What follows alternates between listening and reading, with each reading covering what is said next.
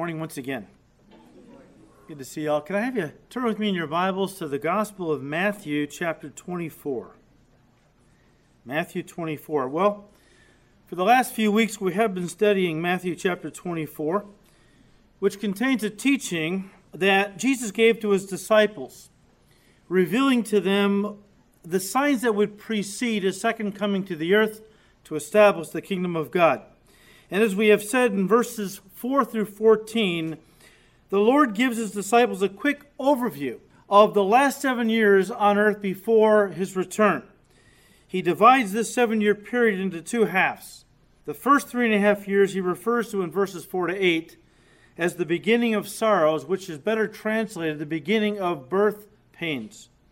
And the second three and a half years he mentions in verses 9 to 14, and later calls in verse 21 great tribulation, or in other words, we could liken it to the severe pains of a woman in hard labor. Now, as we've already pointed out, and I happen to be pre trib in my eschatology, what does that mean? I believe the rapture is going to happen before the tribulation period begins.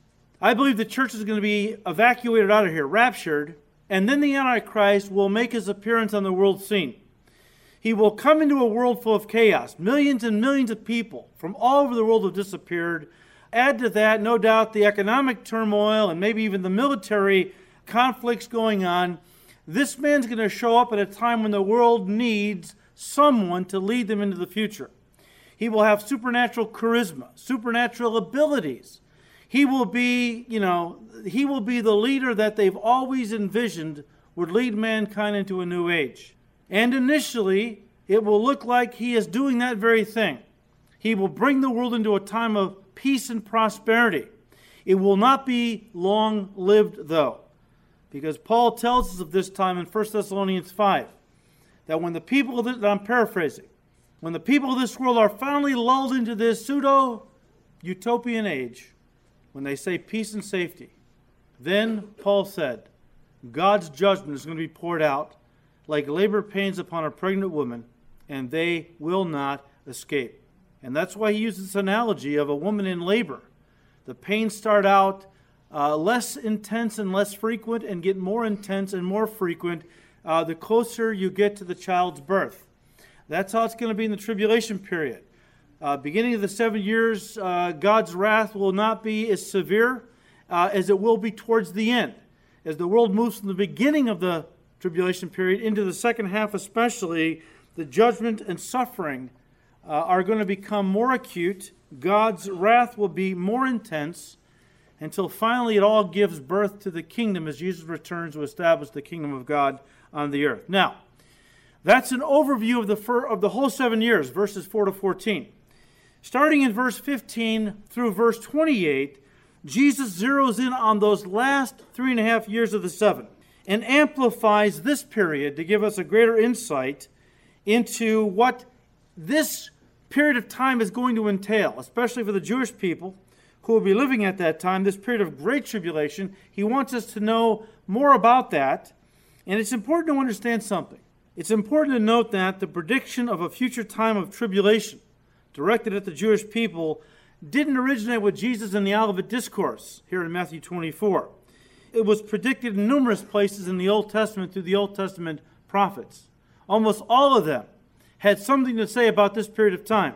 We know that Daniel, Isaiah, Jeremiah, just to name a few, prophesied about a coming time of persecution for the Jewish people when Israel would be the focus of great persecution and the Jews would be massacred in great numbers by someone they considered a friend and even Messiah, and only a remnant would escape.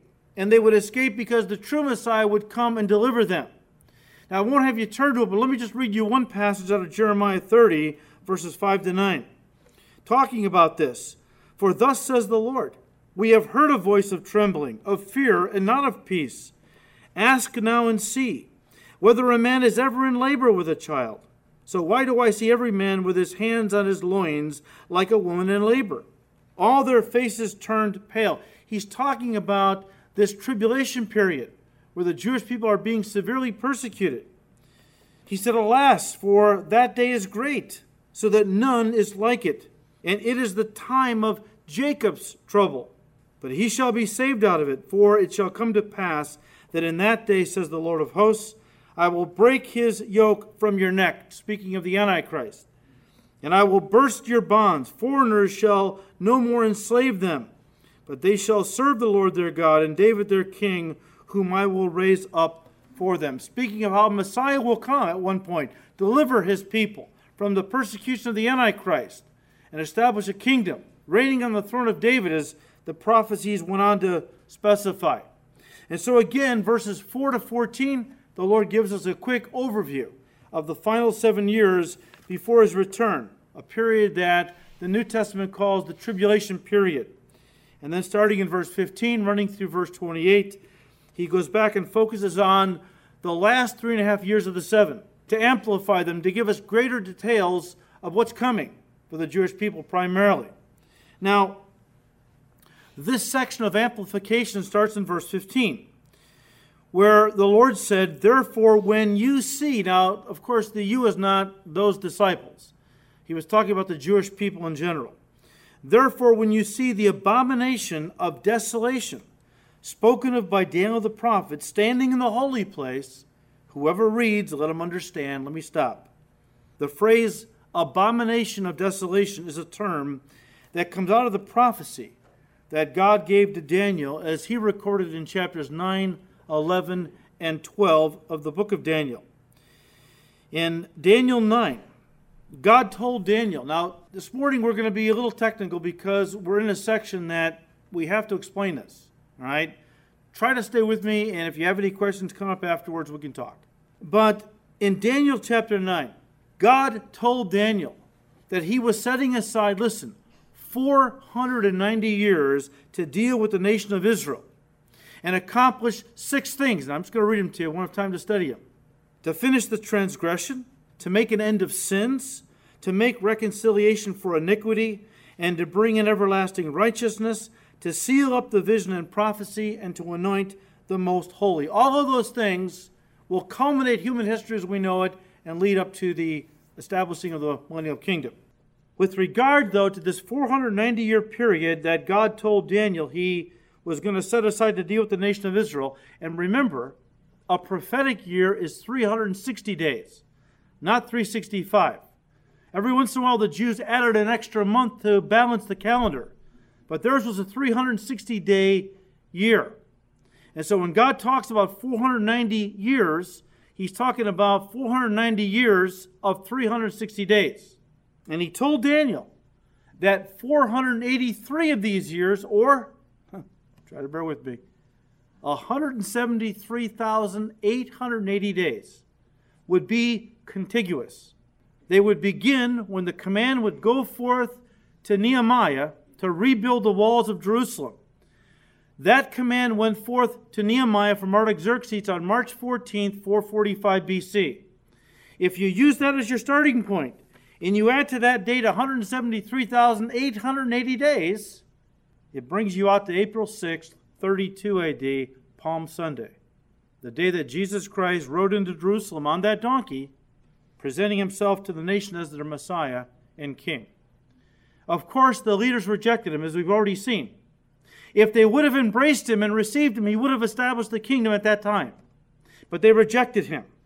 And when they rejected him, guys, something very important happened you need to understand. When they rejected the Lord Jesus Christ, God's prophetic time clock for the nation of Israel stopped with one seven year period left to go. Remember again, God told Daniel he had set aside 490 years where he would be dealing with the nation of Israel.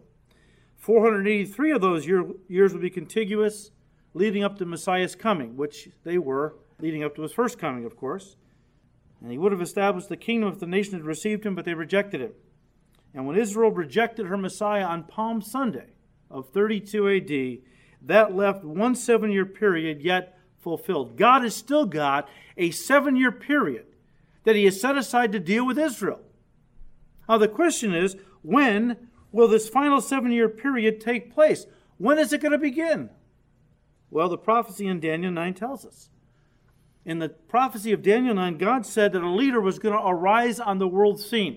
He calls him the Prince who is to come in verse 26 of Daniel 9. This leader is going to broker a peace treaty with the nation of Israel. This peace treaty will include, among other things, a provision for Israel's protection. This guy's going to look like the biggest friend the Jews have ever seen.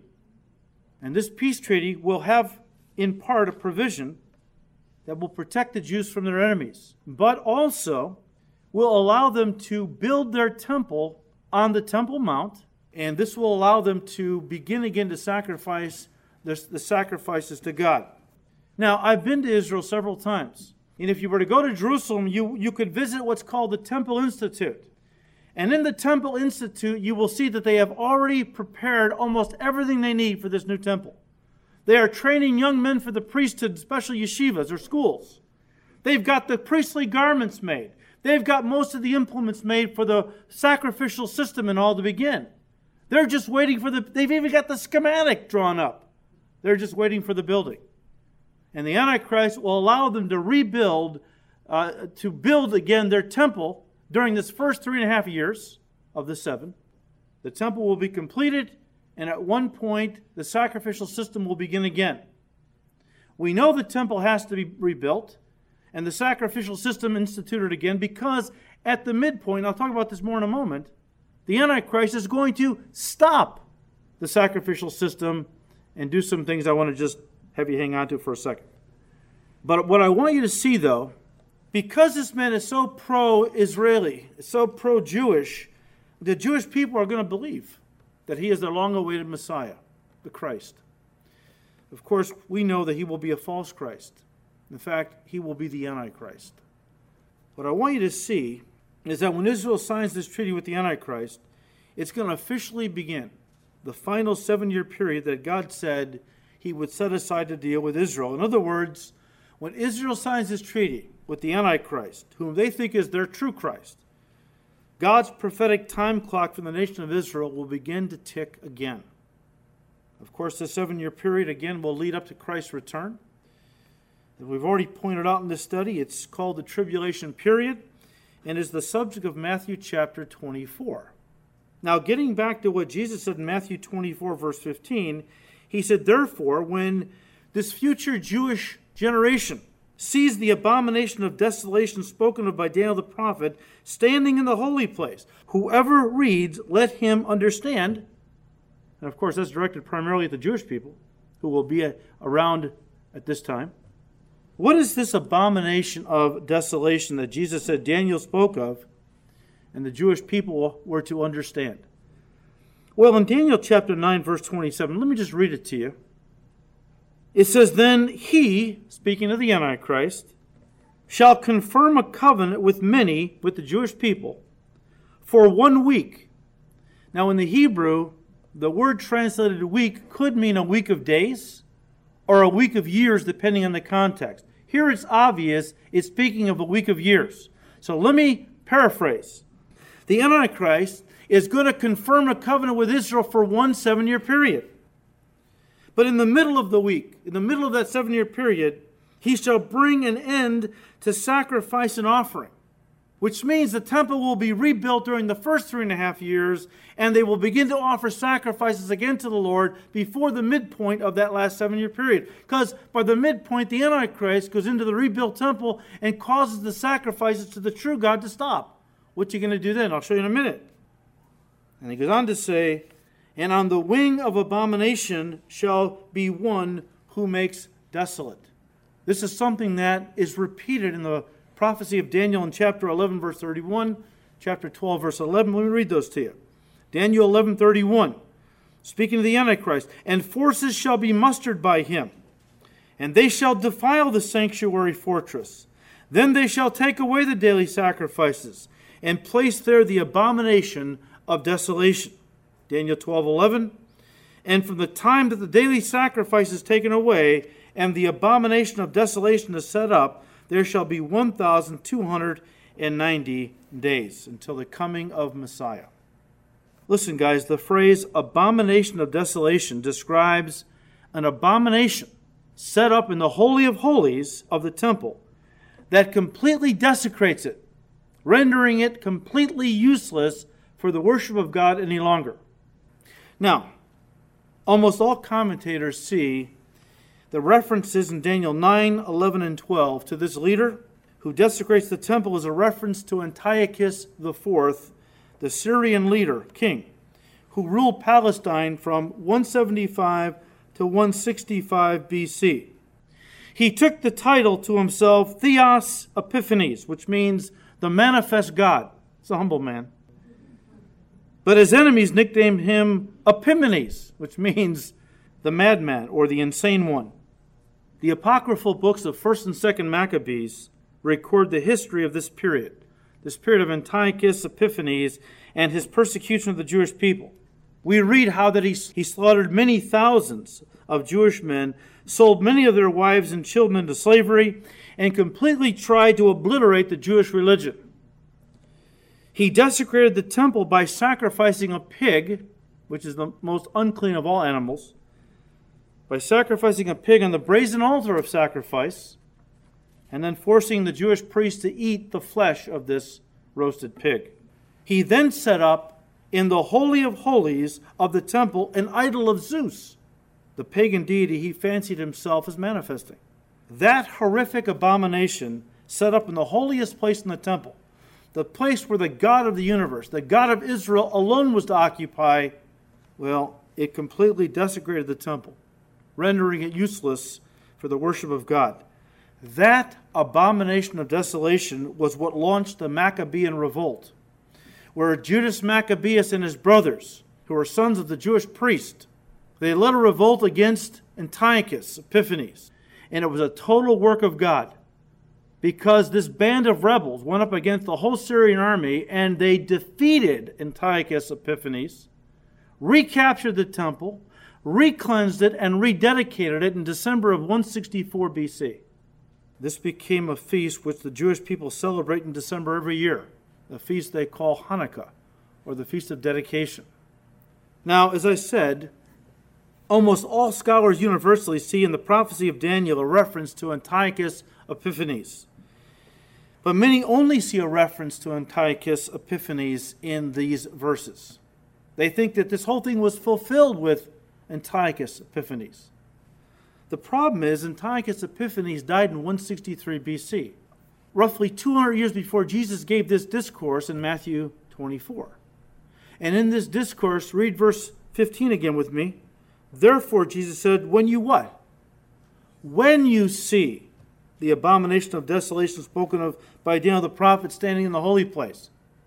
Obviously, the Lord here is speaking of a future leader, a leader that's coming that Antiochus Epiphanes was only a foreshadowing of.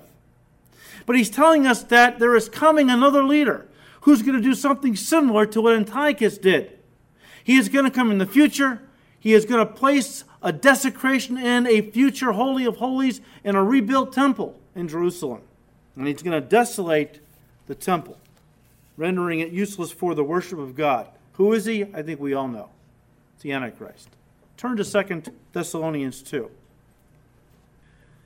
Because Paul makes reference to this very thing the abomination of desolation that Jesus prophesied that was coming still in the future. Paul elaborates on in 2 Thessalonians 2, starting in verse 3. Paul said, Let no one deceive you by any means, for that day will not come unless the falling away comes first and the man of sin is revealed, the son of perdition. Speaking of the Antichrist now, who opposes and exalts himself above all that is called God or that is worshiped, so that he sits as God in the temple of God, showing himself that he is God. When will the Antichrist put his image into the Holy of Holies in the rebuilt temple in Jerusalem? Well, the prophecies of Daniel 9 and chapter 12 and Revelation 11 tells us it will happen right at the midpoint of the final seven year tribulation period. Prophetic scholars have speculated for a long time as to why the Antichrist would break his covenant with the Jews after three and a half years. Remember now, he comes on the scene. First thing he does is he signs a peace treaty with Israel for seven years. But then, right at the midpoint, he breaks it. Why? Well, I'll tell you why I think he does. But before I tell you, we have to look at the first three and a half years of the tribulation period. Yes, the temple is being rebuilt, But some other things are happening too. Now, we've already talked about this, so if you've heard me say this, bear with me. Remember now, and I believe again that rapture takes place before the tribulation period begins. All right, we're out of here, right? When the rapture happens, listen to me. Every true believer in Jesus Christ is going to be taken off the earth.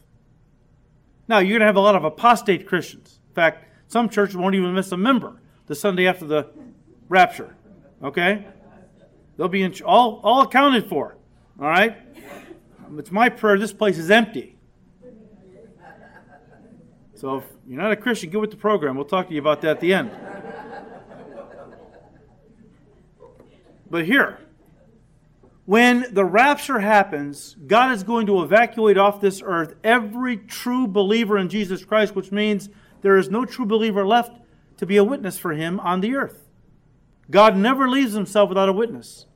So the first thing he does is he sends two witnesses who will have a ministry in the first three and a half years of the seven, and millions will be converted through their ministry. In fact, we read in Revelation chapter 7 that in part they're going to be used by the Holy Spirit to convert 144,000 Jewish evangelists. I, I, just think of Paul the Apostles. And these 144,000 Jewish evangelists are going to spread out through the world. They're going to save millions of people who will then in turn share the gospel with others. And millions upon millions of people are going to get saved during the tribulation period. Of course, the Antichrist will slaughter many of them, but many will escape and be there when Jesus returns to set up his kingdom. Turn to Revelation 11. I want to read this to you. And let's pick it up in Revelation chapter 11, verse 3. God said, I will give power to my two witnesses. The Greek is interesting. It's very emphatic. The two witnesses of mine, indicating these two men have been used by God in the past as witnesses. Now, I believe personally, and I don't have time to explain why, you got to go online and listen to our Revelation 11 study. I believe personally these two witnesses are going to be Moses and Elijah. I believe that for several reasons, but not the least of which is what they're able to do on the earth. So I'm going to give power to my two witnesses. Church is gone. God needs a witness to be to share the truth. I'm going to give power to my two witnesses, and they will prophesy 1,260 days. That's three and a half years prophetically clothed in what? Sackcloth. Whenever you see in the Old Testament, whenever a prophet was called by God to go to the nation and tell them to repent for their sins because judgment was coming, they always wore sackcloth. The fact that these two guys are going to be wearing sackcloth tells us what their ministry is going to be all about. It's not going to be warm and fuzzy and telling people what they want to hear. It's going to be you're, you're a uh, wicked people. You need to repent. God's judgment is coming. Well, guess what? The world doesn't like to be told that they're wicked. People in the world don't like to be told that they're sinning, that they have to repent and make changes. No, they want to keep on doing what they want to do. So, guess what? These two guys are going to be hated. And what does the world usually do when it hates the people of God? It often kills them, right?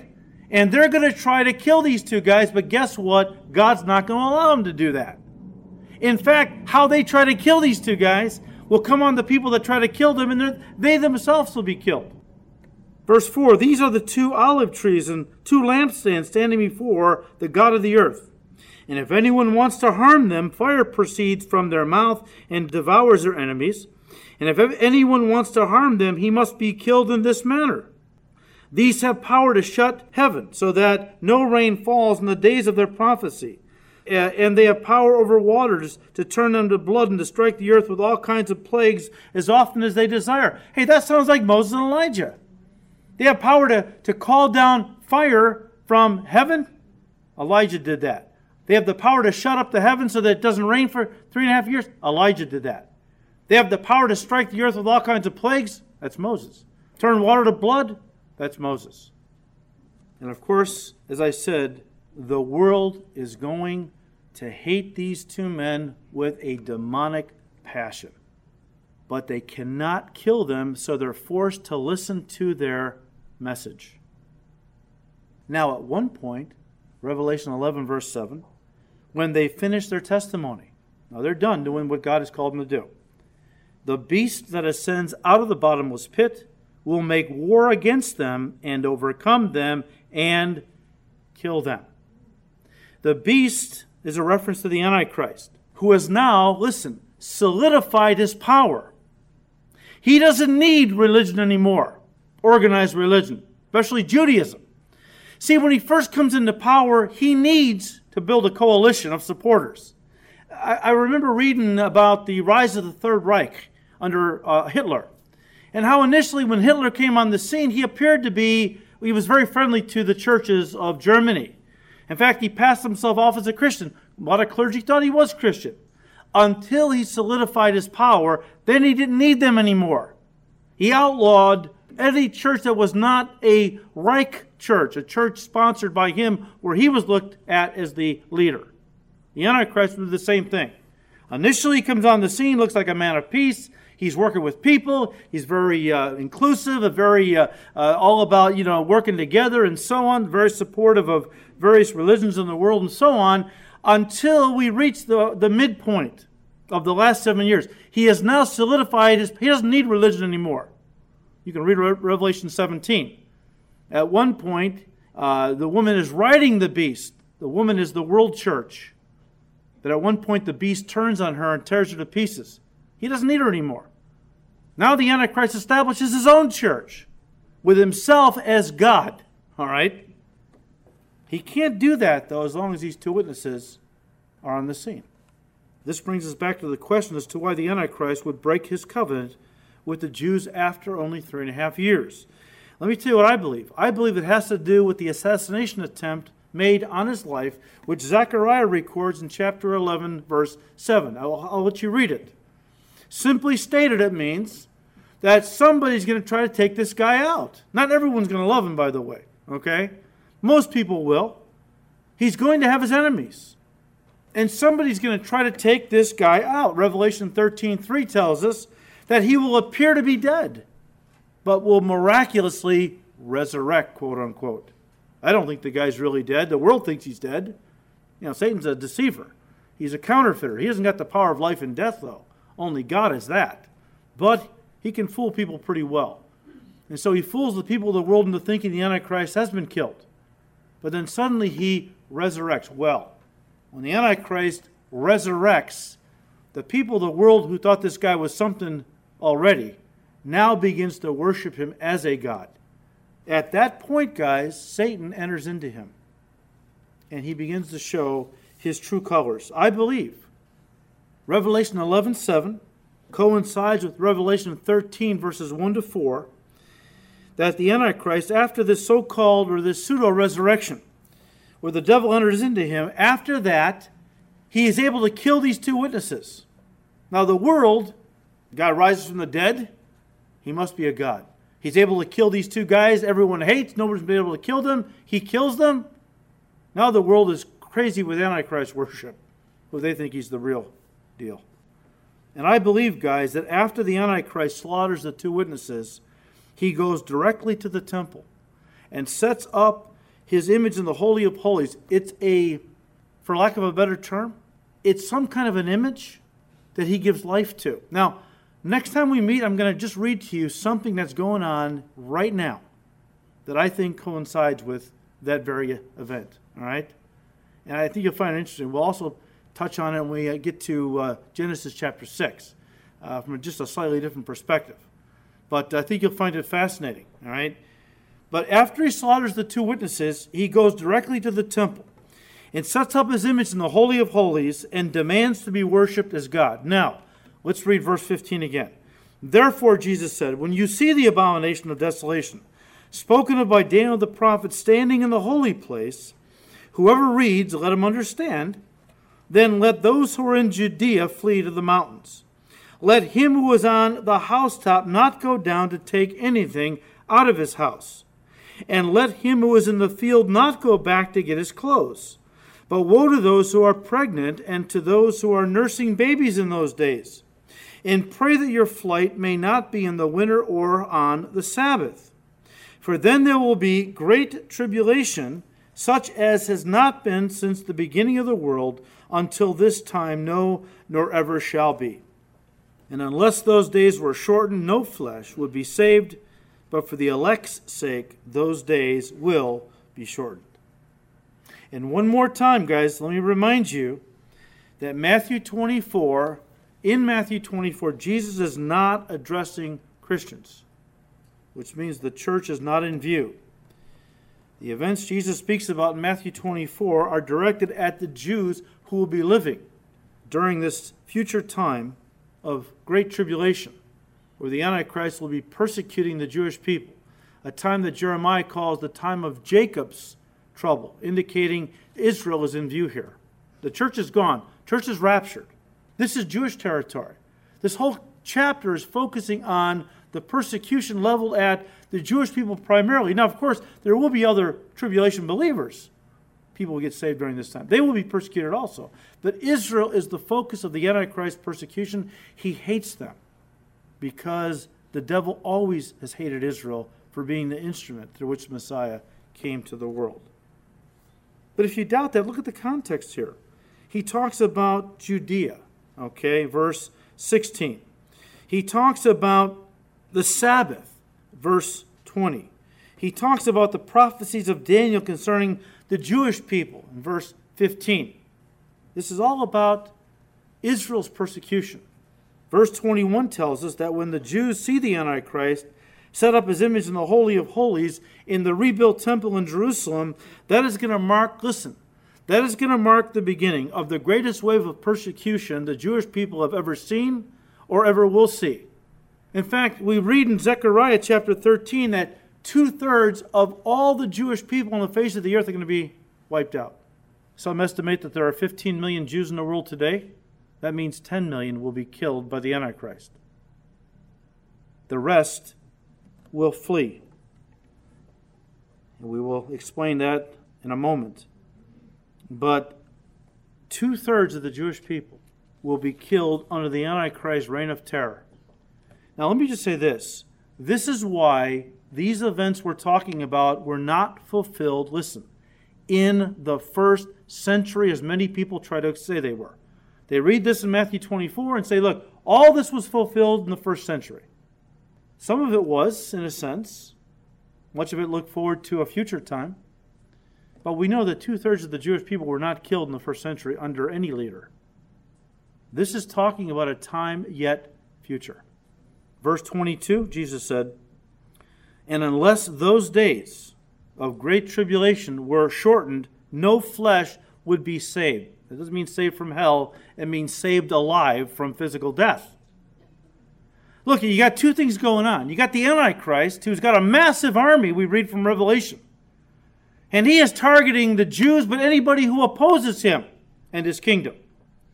And he's pulling out all the big guns. He's got uh, all the finest advanced weaponry that money can buy at his disposal. And he's turning it on, and you've got, you talk about nuclear, uh, chemical, and biological weapons pointed at his enemies. But on top of that, God is pouring out his judgment upon this world. And Jesus said that God graciously in his sovereignty is going to shorten this period to three and a half years because if God let it go on any farther, everybody in the face of the earth would be wiped out. So, unless those days were shortened, nobody would survive. Verse 22 But for the elect's sake, those days will be shortened. Now, people read that and go, wait a minute. The elect, that's us, right? You say the Christians aren't even in view here. Aren't we the elect? Isn't this talking about Christians? No. We'll talk about that more when we get to verse 31. I'll show you why it's not the elect is not, you know, yes, we are called the elect. We're not the only ones called the elect, though, in Scripture. What are the Jews going to do at this point? Well, Jesus said, when you see the Antichrist go into the rebuilt temple in Jerusalem and set up his image in the Holy of Holies, run for your life. Don't even go back into the house to get a bag packed. Run. Flee, verse 16, to the what? To the mountains. And I believe, guys, this is a reference to the rock city of Petra in the mountains in the area of Jordan a place that God has prepared for his people to run to and hide. Revelation tells us God will protect his people that make it down there to this, this fortified city, this stronghold in the mountains. God will protect them as they flee from the Antichrist persecution. I'll read you one scripture Zechariah chapter 14, verse 5. Then you shall flee through my mountain valley, for the mountain valley shall reach to Azal. Yes, you shall flee as you fled from the earthquake in the days of Uzziah king of Judah. Thus the Lord my God will come, and the saints with you. That's a reference to the Jews will flee to this area. And again, it's Petra, I believe, where they will be protected for three and a half years from the Antichrist and then delivered when Jesus Christ returns to establish his kingdom. What is this rock city of Petra? Well, I'll give you a little challenge this week. Go online, Google the city of Petra. You'll get some amazing pictures of this city. In fact, if you're a Indiana Jones fan, the third movie in the series, uh, Indiana Jones and the Last Crusade, remember that final scene where there you see him uh, on horseback going through this canyon and it opens up and you see this city carved into the rock? That's Petra. That's Petra. At one time, it housed upwards of 200,000 people. It was, a, it was a tremendous stronghold. Why? Because to get to it, you have to pass through this canyon. And the canyon narrows to about eight feet at certain points. Very easy to defend against enemies. They would, they would be up on the rocks in their little uh, houses, which were actually caves that they had dug into the rock where they lived, pouring hot oil down on the armies of their enemies. I mean, you just couldn't get to these people. Now, it's interesting the area has been pretty much left vacant. And if you go there today and you ask the uh, Jordanian guides, why don't anyone live here today? Why it's just waiting for the Jews to take up residence. Why is it vacated? Why are there nobody are there no Muslims living here? They will tell you it's haunted. The jinns, the genies, roam the place at night. The Muslims won't go near it to live. Isn't that interesting? God's provided housing for his people. And there was a ministry, I forgot the name of them, reading this account in the Bible how that the Jews would one, at one point flee to the rock city of Petra, where they would be protected from the Antichrist for three and a half years. They began to spend thousands of dollars having New Testaments translated into Hebrew, thousands of New Testaments they brought down to Petra and they began to hide in every crack, every cave, every place they could find a spot to put a New Testament so that when the Jewish people flee to Petra, they will find these New Testaments written in Hebrew and hopefully read them and get saved. And I believe they will. I believe they will. So God has set the stage. Now, next time, God willing, I'm going to share with you uh, some, I think, some interesting little tidbits about this uh, just some of the technology that we see that's already in place. And, and also some other things as we work our way through now, Matthew 24. But I'll tell you what, uh, I'm just so grateful that for us who are Christians, I believe, we are going to be evacuated off this earth before God's wrath is poured out. Now, that doesn't mean that we do nothing. It means we draw close to God and are used by Him, allow Him to use us in any way He can before the rapture happens. It's not that we say, oh, great, I'm going to be taken out of here and come on, Lord, get me, and, uh, you know, I'm going to kick back until He comes and just enjoy myself. No, it's a time to work. It's a time to draw close to the Lord, a time to get serious about Jesus Christ, a time to say to Him, Lord, here am I, use me. Whatever time is left, I want to be used by you to touch people for you. And then, Lord, when we're out of here, I know you're going to have uh, your spirit move and save millions of people who will also be a light during the tribulation period. So we're living in exciting times, guys, if you're a Christian. If you're an unbeliever, not so much. But we can fix that today. You may have walked in here as an unbeliever you can walk out of here as a child of the living God, knowing that He has promised you He will not punish the righteous with the wicked.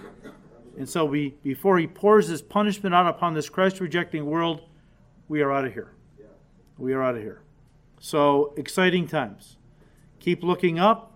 As Paul said in Romans 13, it's high time for the people of God to awaken out of sleep. Our salvation is near now than when we first believed. So it's not a time to get comfortable, not a time to get complacent, not a time to doze off. Let's be watching for our Lord's coming. He's coming soon.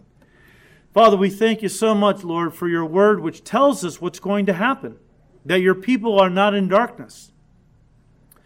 And we see the signs everywhere, Lord, that your coming is near, even at the door. And so we ask, Lord, for grace to spend whatever time is left, Lord, living for you all out, full on. That, Lord, you would give us grace to be witnesses, to be holy, that the world might see we're different, that we belong to you, and would ask us to tell them about you. And so, Lord, we praise you. We pray for our loved ones who don't know you. The time is growing short. We ask that you would touch them, Lord, and save them. Open their eyes. And Lord, we thank you that soon you're going to come and you're going to fix this mess. Your kingdom is going to be a kingdom of true peace and holiness, righteousness. No more political graft, no more corruption. But Lord Jesus, you will reign over this earth in complete righteousness. And we thank you, Lord. We are looking forward to being a part of that kingdom. So, Lord, we thank you. We ask you now to go before us and bless our week with health and safety and productivity for us and our families. We ask all this now in Jesus' name. Amen.